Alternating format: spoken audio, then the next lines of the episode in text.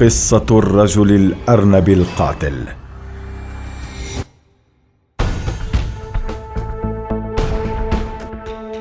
زي الأرنب هو أشهر الأزياء التنكرية المرتبطة بعيد القديسين. ولعل ارتباطه بهذا اليوم هو ما نبحث خلف قصته. ففي أحد الأيام كانت سيارة نقل مرضى الأمراض العقلية من مصحة مدينة كليفتون تذهب لنقلهم إلى منطقة أخرى. وأثناء سير السيارة على الطريق انقلبت الحافلة بمن داخلها وتوفي سائقها والحراس متأثرين بجراحهم. عقب انقلاب السيارة بإحدى الغابات استطاع المرضى أن يهربوا ولكن عاجلهم رجال الشرطة على الفور وتمكنوا من اعتقالهم عدا واحد منهم فقط ويدعى دوغلاس جريفون وهو أخطر المرضى النفسيين بالمصحة.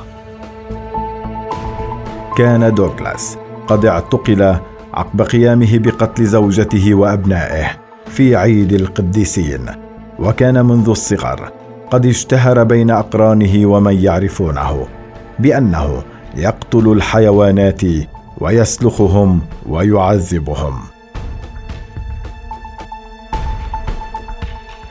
بعد أيام قليلة من وقوع الحادث أبلغ سكان المنطقة عن وجود جثث أرانب عدة تم سلخها وتعليقها على أعمدة الإنارة بالطرقات ولكن رجال الشرطة لم يهتموا بالأمر. في يوم آخر استيقظ سكان المدينة على مشهد آثار الرعب في نفوسهم حيث وجدوا جثة إنسان قد تم قتله وسلخه وتعليقه بدلا من الأرانب. على أحد أعمدة الإنارة فتم إبلاغ رجال التحقيقات وثبت أن الجثة تعود لشخص يدعى ماركوس ويلستر. وبالمزيد من البحث والتقصي ثبت أن القاتل هو دوغلاس غريفون. بدأت عمليات البحث عن دوغلاس واكتشف بأنه مختبئا في إحدى المناطق النائية بالغابة. فتحركت نحوه فرق الضبط ولكنه علم بقدومهم فانطلق يركض بعيدا عنهم وأخذته قدماه إلى طريق السكة الحديدية.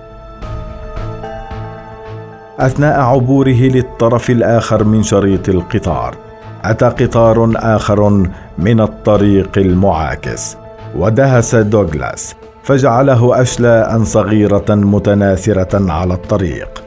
فأطلق عليه السكان المحليون في ذلك الوقت الرجل الأرنب. لم تكن تلك الواقعة هي الوحيدة الشهيرة باسم الرجل الأرنب. ففي عام 1970 كان روبرت بنت يقود سيارته برفقة خطيبته على الطريق لكنه اضطر لتوقيف سيارته في مدينة بوريك بطريق غينيا فما أن توقف حتى شعر بحركة غريبة خلف سيارته.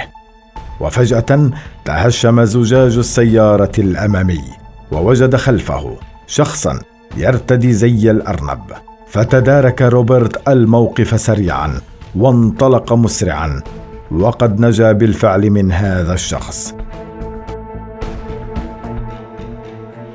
سمع روبرت الشخص وهو يهتف من خلفه.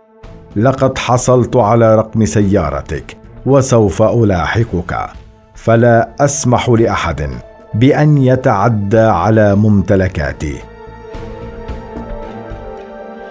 فانطلق إلى قسم الشرطة وتقدم ببلاغ ضد هذا الشخص. وكان الفأس الذي يحمله الرجل الأرنب مثبتا في سقف السيارة.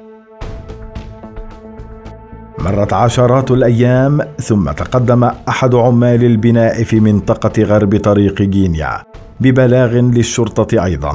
أفاد فيه بأنه قد رأى شخصا يرتدي زي الأرنب ويقوم بتقطيع بعض الأخشاب بالفأس الذي يحمله بيده.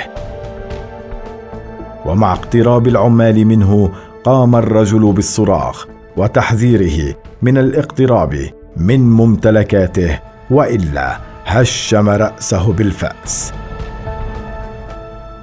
لم تنجح الشرطة في التوصل إلى الشخص الذي يرتدي هذا الزي خاصة عقب انتشار تلك القصة والتسبب في حالة عارمة من الذعر خاصة عقب رؤيته وهو يجر جثة ما لأحد الأشخاص.